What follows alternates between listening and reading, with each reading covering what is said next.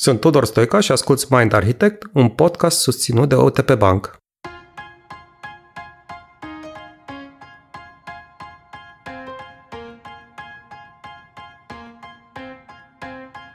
Astăzi răspundem încă de la început și scurt. Banii nu aduc fericirea, dar anulează destul de multă nefericire. În acest episod de Mind Architect aflăm ce înseamnă banii pentru creierul nostru, care sunt sumele care cresc nivelul de fericire și ce modalități de cheltuire a acestora aduc plus valoare nivelului de satisfacție resimțit de creier.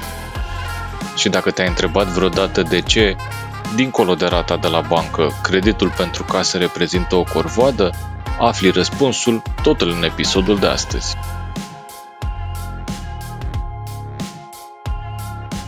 Paul, banii aduc fericirea? Ce înseamnă banii, de fapt, la nivel neuroștiințific? E o întrebare super frumoasă asta, Dorin, mai ales din perspectiva faptului că toți ne luptăm cu subiectul ăsta al banilor.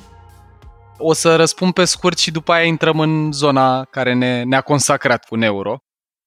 Pe scurt, n-aduc neapărat fericire sau până la un punct aduc, de la un punct încolo nu, dar cu certitudine, din toate cercetările arată că poate să anuleze destul de multă nefericire. Deci banii nu sunt neapărat cel mai bun instrument de urmat în viață dacă vrei să fii fericit, dar dacă vrei să nu fii nefericit, până la un punct merită să-i urmezi. Și o să vorbim, dragilor, în episodul curent și care e punctul și cum putem să-i cheltuim să ne maximizăm împlinirea personală și fericirea. Primul lucru care merită adus în discuție apropo de ce înseamnă banii pentru creierul nostru e că banii sunt un construct al societății în care trăim și al umanității. Nu sunt ceva intrinsec relevant pentru biologia noastră, n-au relevanță de sine stătător, nu sunt cum, cum e apa sau statutul social sau conexiunea cu cei din jur sau aerul sau alte lucruri care au valoare biologică intrinsecă. Și atunci, ce e interesant de înțeles despre ei e că banii n-au valoare intrinsecă, n-au valoare de sine stătătoare, au valoarea pe care învățăm noi să le o atribuim. Deci relația noastră cu banii e foarte mult legată de ce filtre și ce asocieri, atât în memoria elefantului, aia inconștientă, cât și în memoria călărețului, cea conștientă, avem noi în relație cu subiectul ăsta. De exemplu, dacă eu cresc într-o familie în care despre subiectul ăsta pur și simplu nu se vorbea, banii erau ceva ce, mă rog, nu erau nici foarte mulți, nici foarte puțini, dar pur și simplu nu vorbeam despre asta în familie, eu nu o să pun foarte mult preț pe ei, cel puțin nu ca o programare timpurie în relație cu familia. Dacă după aia ajung, de exemplu, la școală sau într-un mediu în facultate, unde majoritatea colegilor mei, și mă refer aici chiar la povestea pe care mi-a spus-o un prieten apropiat care a făcut un M B A în, în America, care mi-a zis, bă, eu la M B A eram cel mai sărac dintre toți colegii mei și mă simțeam prost pentru că eu nu puteam să merg la evenimentele sau la în locurile în care mergeau ei. Și acolo ce e interesant? Că elefantul nostru ajunge să producă niște asocieri emoționale cu subiectul banilor. Dar nu pentru că ei ar avea valoare intrinsecă de sine stătători, ci pentru că banii erau o metodă, o monedă de schimb, un facilitator pentru a avea acces la anumite experiențe. Deci, banii de sine stătător nu înseamnă absolut nimic, înseamnă niște foi de hârtie tipărite de Banca Națională cu serii și numere și desene pe ei, dar noi îi investim cu putere prin asocierile emoționale care apar în relație cu ei, atât acasă cât și la birou. Și uite, eu vreau să dau și un exemplu personal aici în deschidere, guys. Tata după nouăzeci a pornit mai multe firme, a pornit una, mă rog, după nouăzeci, după aia a mai încercat una și încă una așa mai departe. Iar eu am crescut într-o familie în care am auzit foarte multe discuții în jurul banilor, unele încărcate cu mai multă emoție negativă când veneau salarii de plătit T V A, când venea controlul de la, nu știu, ANAF și lua amendă tata sau ceva. Dar pentru mine subiectul ăsta a fost destul de în prim plan cumva în copilărie și nu în relație directă cu mine. Nu e ca și cum eu aveam sau nu aveam. Dacă am vrut, nu știu, o minge, mi-au cumpărat. Dacă am vrut o bicicletă, mi-au cumpărat. Deci n-am, nu mi-a lipsit ceva și nici n-am avut abundență. Dar faptul că îi vedeam pe oamenii relevanți din viața mea investim multă energie psihică în relație cu subiectul ăsta, mi-a instalat și mie niște filtre. Și o să vă spun care a fost efectul pe care eu l-am observat la începutul facultății la mine. Eu am trăit foarte multă anxietate în relație cu subiectul ăsta al banilor și oamenii care îmi sunt apropiați știu și câteodată chiar râd de mine în relație cu tema asta, tocmai pentru că am avut parte la începutul vieții de multe discuții și multă încărcătură emoțională în relație cu subiectul, efectiv în mediu. Și eu am căpătat din relație probabil cu discuțiile la care participam acasă, cu senzația asta că banii se fac greu, că dispar ușor, că trebuie să muncești mult pentru ei. Motiv pentru care am băgat extrem de multă energie în a-i face, în a reuși să produc cât mai mult financiar, ca să fug de filtrul ăsta, de senzația asta că o să rămân oricând fără ei. Și cred că suntem mulți, adică s-ar putea mulți din cei care ne ascultă să rezoneze cu chestia asta. Și vreau să scot în evidență că nici familia, nici mama, nici tata, nici altcineva nu și-a propus în mod direct să mă învețe ceva despre bani. Toți ne formăm o relație cu subiectul ăsta din interacțiunile timpurii din mediul în care activăm, în mediul în care trăim. Fie copilărie, fie școală și așa mai departe. Deci, cam asta e ce înseamnă ei pentru creierul nostru. Un lucru merit adus aici în discuție foarte, foarte important, și anume că sunt cercetări care arată așa. Oameni care au avut un R M N pe cap să li se măsoare activitatea cerebrală și, dragilor, în creierul nostru, când cineva atentează la finanțe, la banii noștri, se aprind aceleași regiuni, în frunte cu amigdala, ca atunci când ne aleargă o panteră. Deci când, de exemplu, există riscul să-ți pierzi bonusul la birou sau să rămâi fără salariu sau e un client important care îți dădea un procent semnificativ din cifra de afaceri care se supără pe tine, deși tot ce vei pierde sunt niște hârtii sau niște numere într-un cont imaginat de o instituție financiară, creierul nostru, pentru că a învățat să-i asocieze cu ceva important, prin repetiție și asociere cum învață elefantul, îi asociază cu ceva foarte important. Deci să aprind aceleași regiuni ca la pericole fizice. Deci ei contează pentru noi, dar contează pentru că noi învățăm creierul să îi asocieze cu ceva important, nu pentru că ei au o valoare intrinsecă.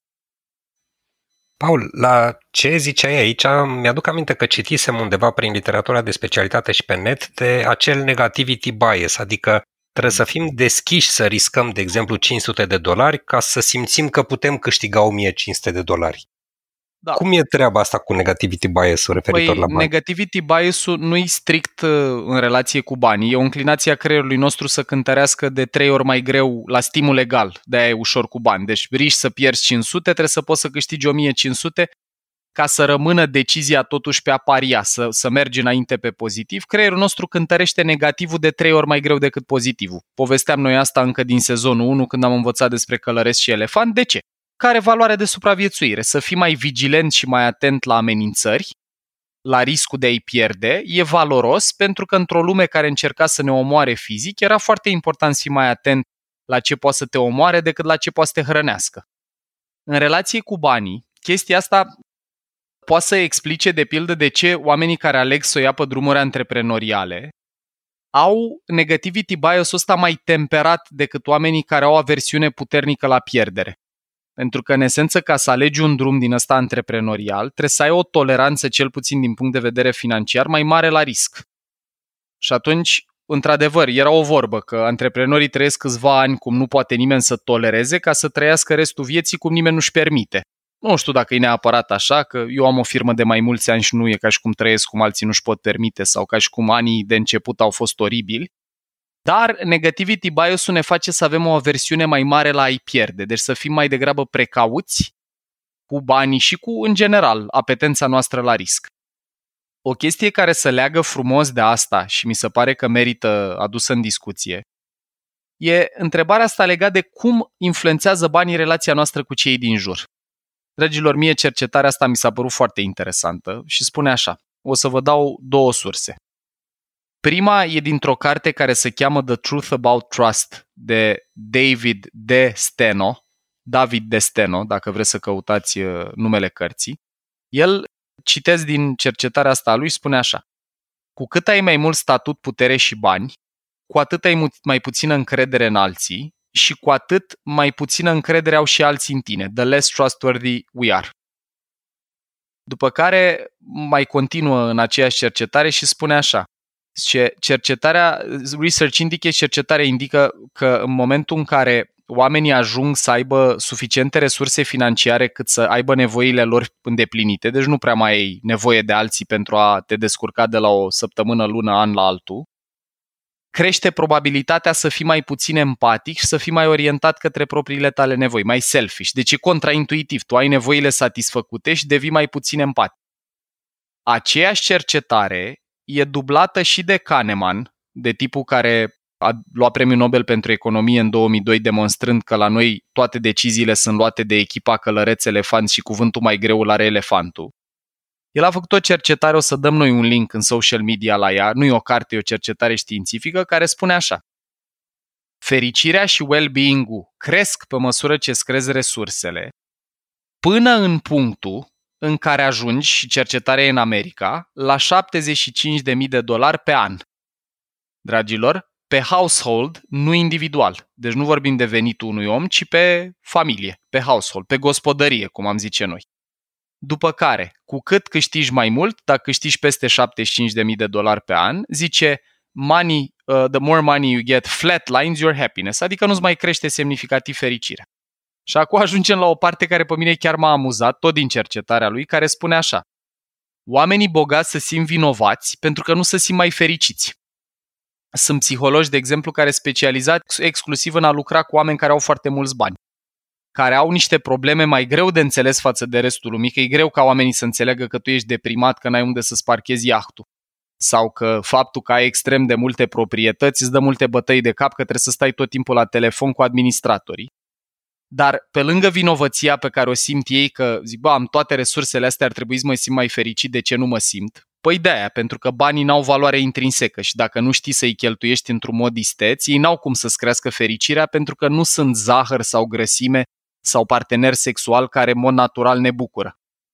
Și mai spune o chestie interesantă Kahneman, că relația oamenilor cu bani cu cei din jur devine mult mai tranzacțională și din cauza asta ajung să fie izolați social. Deci, practic, ce se întâmplă e că, pe măsură ce îți crezi resursele, în loc să ajungi să fii mai conectat cu alții, pentru că poți să te izolezi, să nu mai mergi la piață, când te duci la restaurante, duci numai la restaurante scumpe unde nu te mai întâlnești cu toată lumea, circul cu taxiul, cu Uber-ul sau numai cu mașina personală, îți permiți să plătești parcări oriunde, deci nici nu prea te mai deplasezi două-trei sute de metri pe jos, toate astea duc la deconectare socială.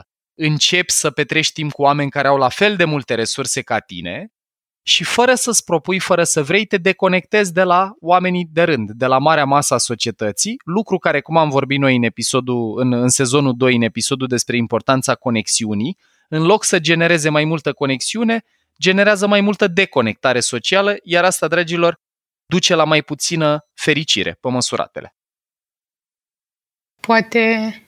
un mod de a combate chestia asta ar fi să se întoarcă un pic la origini, că sunt experiențe faine chiar la cost zero, care ar putea să-i... Și mm-hmm. sunt, sunt niște cercetări fascinante, Anca, care arată că cei mai fericiți oameni de pe pământ trăiesc în Africa, unde mm-hmm. banii sunt ultimul lucru despre care putem povesti cum că ar fi o resursă abundentă la ei, dar tocmai faptul că au o viață în care pot încă să resimtă bucurie de la faptul că am găsit ceva să mănânc azi și se eliberează dopamină în creier în momentul în care găsesc ceva bun și sănătos de mâncare, îi ține într-un spațiu de fericire percepută mult mai ridicat de t- decât în cazul oamenilor la care resursele au ajuns la un asemenea nivel că le fac mai mult probleme decât le rezolvă.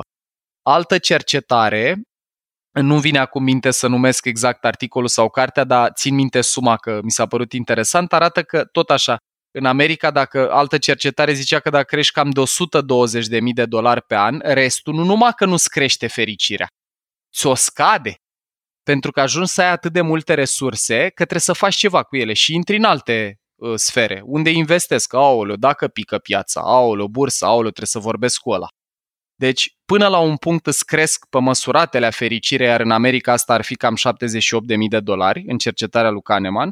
De la un punct încolo, dacă nu știi cum să umbli cu ei, să acumulezi mai multe resurse, încep să-ți scadă fericirea. Aș vrea să dau și eu o altă perspectivă și să-ți cer și părerea, Paul.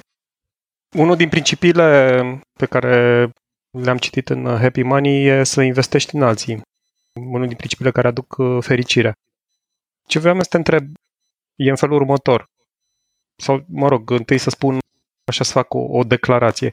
Eu cred că, în principiu, tu degeaba ești bogat într-un context în care toți cei din jurul tău sunt uh, săraci. Și cred că asta se vede cel mai bine în societățile, sau mă rog, în diferențele între modelul american și modelul european. Modelul american care are discrepanțe uriașe, adică cei mai mulți miliardari din lume se găsesc în Statele Unite, uh-huh. pe măsură ce marea majoritatea populației și chiar și clasa de mijloc pentru care Statele Unite erau vestiți a sărăcit masiv, versus modelul european, care este un pic mai balansat, în care distribuția veniturilor sau nivelul de servicii sociale este mult mai ridicat. În ce măsură se reflectă asta în neuroștiință? Nevoia asta de a investi, de a obține fericire prin intermediul investiției în alții. Și asta o vedem poate și, am văzut-o foarte pregnant în perioada asta de criză în care lumea s-a mobilizat pe tot felul de fronturi, știi? Adică nevoia de a da înapoi către societate a fost foarte mare în ultimul timp. Maxim îmi place întrebarea, Tudor, pentru că ne ridică o minge la fileu care nu mai are relevanță individuală, are relevanță pentru comunitate și societate în general. Dragilor, diferențele mari de venituri apasă dintre butoanele sensibile ale tuturor elefanților, butoanele alea cablate în sistemul limbic, fairness. Dacă eu, de exemplu, e, e și un studiu de caz video, eu îl folosesc la cursuri și recomand oamenilor să-l caute pe YouTube, se numește Two Monkeys Were Paid Unequally. Două maimuțe au fost plătite inegal. Asta o să vă demonstreze că capra vecinului nu e un concept doar românesc. La noi e amplificat de școală cu cât a luat colegul. Dar o să vedeți două maimuțele care pentru aceeași sarcină de a da o piatră unui experimentator, una primește castraveți și prima dată îl mănâncă, după care cealaltă primește struguri. Și când prima o vede pe a doua primind strugure, când primește iar castravete pentru sarcină, l-aruncă în experimentator, deci refuză hrana, apare revoltă, apare deturnare emoțională. Principiul de care vorbești tu, și anume ăsta care ne invită să investim în alții, și aduc eu imediat în discuție și cartea pe care ai numit-o tu, e foarte sănătos, nu doar pentru că în momentul în care îi ajutăm pe cei din jur, trăim conexiune cu ei și trăim o formă de fericire mult mai palpabilă decât să ne mai cumpărăm încă, încă o mașină. Se eliberează oxitocină, hormonul încrederii, se eliberează dopamină când primim, sau serotonină când primim apreciere din partea lor, când îi ajutăm cu ceva. Deci clar merită, dar merită și la nivelul societății, pentru că cu cât apar diferențe mai mari, și dragilor, în nicio direct, în niciun fel nu vreau să am un discurs socialist sau ceva, dar în momentul în care social media mie îmi permite să văd că eu mă străduiesc, mă chinui să-mi plătesc o vacanță amărâtă, nu știu, în Grecia, iar altul și-a cumpărat a treia mașină, n-are cum să nu produc o reacție emoțională puternică în sistemul meu limbic. Chit că eu rațional pot să-mi spun, bă, stai puțin, că ăsta a muncit mai mult ca mine sau poate a riscat mai mult ca mine, a fost mai capabil în a-și reduce negativity bias-ul de care vorbeam cu Dorin mai devreme, ăla-i călărețul, care are două sute cincizeci de mii de ani și pică des. Elefantul, care are sute de milioane de ani, când vede diferențe mari de clasă și de resurse, se înfurie pentru că găsește asta inechitabil și incorect. Fairness-ul, corectitudinea, este un buton universal, îl au toate mamiferele, nu doar oameni. Deci principiul ăsta de a investi în alții este extrem, extrem de important dacă vrem o societate echitabilă și mai puține proteste și tensiuni între clase. Acum, tu ai adus, Tudor, în discuție o carte pe care vrem noi să o propunem tuturor celor care ascultă episodul. Dragilor, o carte foarte, foarte frumoasă, bazată pe multă cercetare în zona asta de cum să cheltuiești bani să maximizezi fericire, se numește Happy Money. Are doi autori, Elizabeth Dunn, cu doi N, D-U-N-N, și Michael Norton. Oamenii ăștia au studiat, sunt cinci principii, eu o să le numesc rapid și după aia o să vă invit să îl spuneți pe cel pe care vă place cel mai mult, despre cum să cheltuiești bani să maximizezi fericire. Pe unul a spus Tudor, e să investim în alții, de la a face cadou cuiva ceva ce știm că nu poate să-și permită, de la, nu știu, a ajuta pe cineva să aibă acces la o experiență la care nu poate avea acces. Poate e de, nu știu, a, a ne ajuta bunicul cu niște probleme financiare unde poate pentru noi nu contează așa mult cinci sute de lei, dar pentru el poate să facă o mare diferență.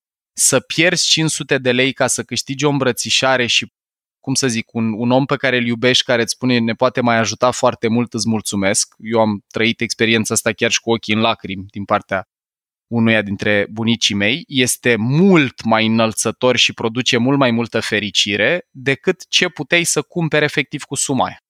Ăsta e unul dintre ele. După care numesc încă unul, este buy experiences, să cumperi experiențe, nu lucruri. Altul, al treilea, este make it a treat, adică premiază-te. Cheltuiește bani pentru a premia reușite. Cum ar fi noi când am ajuns la două sute de mii de descărcări la podcast, am sărbătorit cu un burger vegetal. Am cheltuit bani ca să marcăm un succes și acolo s-a combinat efectul. Au fost atât burgerul ăla foarte bun pe care l-am mâncat, cât și bucuria sau dopamina care s-a eliberat când am ajuns la ținta respectivă sau serotonina care s-a eliberat când am primit apreciere pentru ce am făcut. Buy time, să cumpărăm timp. Și încă unul foarte relevant, pay now, plătește acum, consumă mai încolo, adică am, care e fix opusul creditului. Creditul pe care l-au toți românii ori pentru casă, ori pentru altceva, e fix invers. E consume now, pay for the rest of your life, iar aia minimizează grav fericirea și o să povestim și de ce. V-ați curios care vă place vouă cel mai mult dintre principiile astea? Mie îmi place ultimul pe care l-ai enumerat, funcția asta pe care o oferă cardurile de cumpărături cu, în prima fază cu consum, acum plătește mai târziu, mie mi se pare o cale sigură de nefericire. Garantat. Și o singură dată am avut un astfel de card, chiar mi-am cumpărat o cameră foto în rate și până am achitat-o, parcă s-a și învechit camera, adică s-a atenuat din bucuria aia. Iar eu personal simt că mă bucur mult mai tare atunci când economisesc bani pentru un lucru, pentru că știu că am un scop de care mă țin și mi-e drag în momentul în care ajung să îl ating. Exact. Cred că pe de-o parte și... e și o anticipare, știi, a ceea ce urmează. Exact, care eliberează dopamină când anticipăm uh-huh. plăcere și doi, mai un aspect, când cumpere acum și plătești pentru următoarele trei luni, cinci luni, șapte luni sau treizeci de ani cum e la case, bucuria consumului scade pentru că apare habituare, creierul nostru se obișnuiește cu orice lucru plăcut dacă îl dai suficient de des. Deci îți cumperi o mașină nouă cu credit pe cinci ani, te bucuri de ea în primele șase luni, se eliberează multă dopamină, după care creierul se obișnuiește, asta, asta se numește habituare sau adaptare hedonică, și după aia rămâi cu rata, care e constantă sau crește, dar plăcerea a scăzut și te simți oribil. Mm-hmm. Mm-hmm. Practic devine un chin, practic, exact. Rata respectivă. Exact. Mm-hmm. Și de-aia creditarea, să cumperi, să trăiești pe credit, crește garantat nefericirea. Pentru mine a făcut o diferență partea aceea cu principiul cu a cumpăra timp. Și am mai multe exemple, dar consider că timpul meu pot să mi-l folosesc mult mai cu folos, de exemplu, studiind subiecte pentru podcastul nostru Mind Architect sau făcând o contribuție cuiva, decât să stau să tund iarba. Și atunci mm-hmm. prefer să plătesc pe cineva, cu ocazia asta dau și cuiva de lucru și mă simt bine că și ajut pe cineva care are nevoie și poate face ceva cu acei bani și eu câștig timp. Deci asta cu cumpăratul timpului pentru mine chiar a făcut o diferență, să cumpăr o sută la sută timp prin servicii. Da. Aspectul neuroștiințific, și eu rezonez maxim cu ce spui, Dorin, e momentul în care reușești să-ți cumperi timpul înapoi, plătind oameni care vor să facă ceva ce tu nu ești bun la a face sau nu-ți place sau pur și simplu nu te interesează, dar ce, ceva ce trebuie făcut, cum ar fi curățenie în casă. Poate să te muți, un alt exemplu pe care îl dau ei în, în carte e să te muți mai aproape de birou sau să, să-ți cumperi o proprietate, că merită să cumperi o proprietate care să-ți reducă timpul de commute, de, de transfer în oraș. Ei spun că dacă stai în trafic mai mult în, în Happy Money, dacă stai mai mult de douăzeci de minute în trafic, dus douăzeci, întors douăzeci, se eliberează cortizon în organism și începi să te otrăvești. Deci să, să, să investești bani, de exemplu, în a câștiga timp de deplasare, e clar un lucru care ajută, dar din perspectiva asta, asta cu buy time, este că nu mai faci task-uri care te otrăvesc, nu mai faci task-uri care eliberează cortizon în, în organism. Ăsta e argumentul neuro pentru al doilea principiu. Paul, tu ai vreun principiu preferat de acolo? Mie îmi place mult ăsta pe care l-are și Dorin. Eu sunt un om foarte orientat în am cumpărat timpul înapoi și unul care mi-e drag tare alături de ăsta este să cumpăr experiențe, nu obiecte. Mi-aduc aminte cele mai frumoase amintiri din ultimii ani, listez câteva dintre ele, au fost.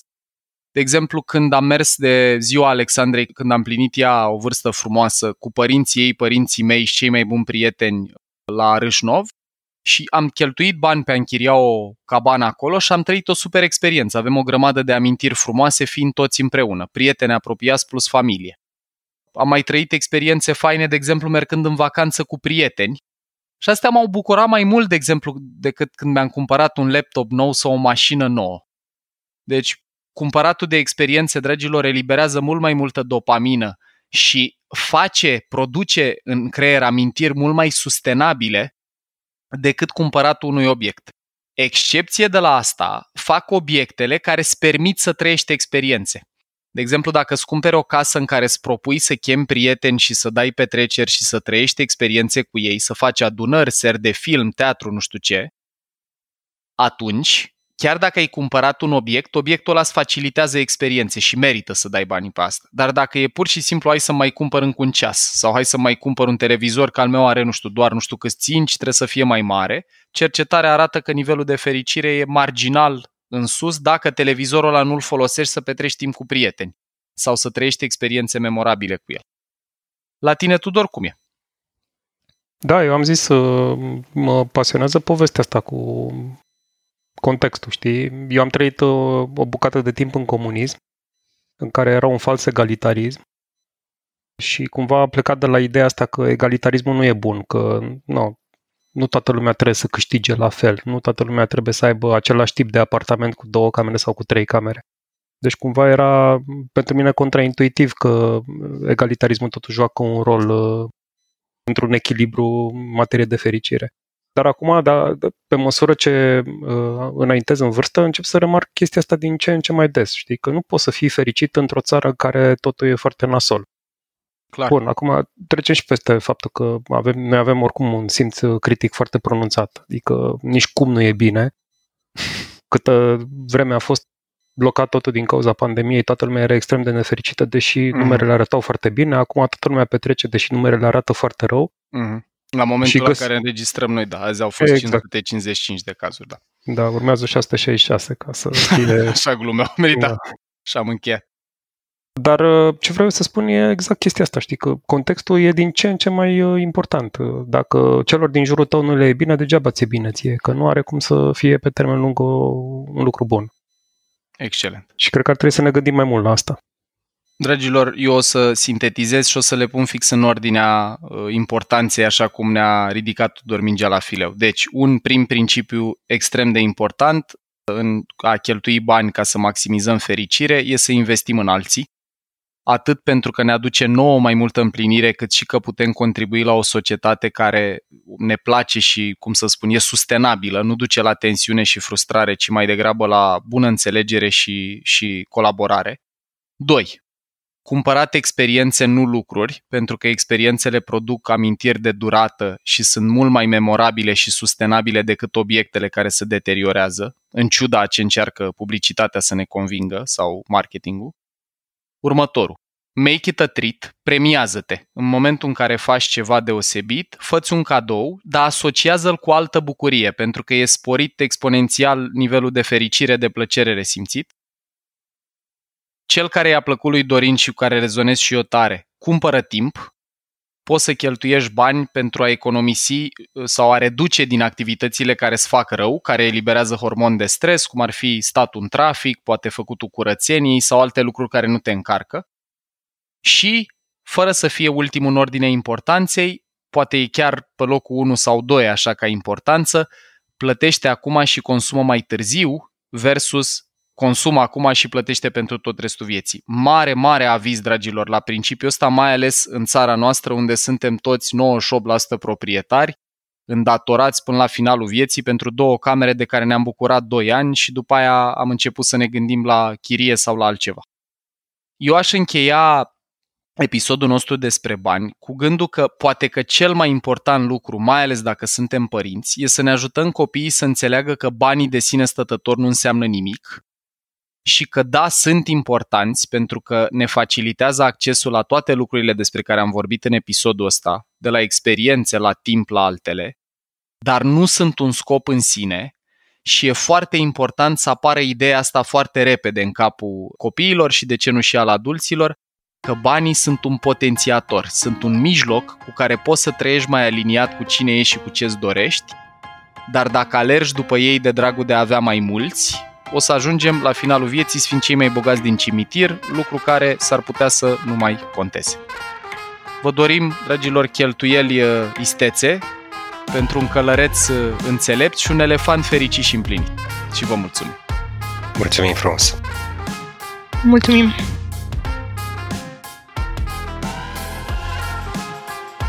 Ai ascultat un episod din Mind Architect, un podcast al lui Paul Olteanu și al invitaților lui, Anca, Tudor și Dorin. Mind Architect poate fi ascultat pe Spotify, iTunes sau oriunde asculți podcasturi. La Mind Architect contribuie cu vocea lui și Vlad Bogos. Abonează-te la podcast pentru episoadele viitoare și, dacă vrei să ne susții în ceea ce facem, dă-ne un share în rețeaua ta.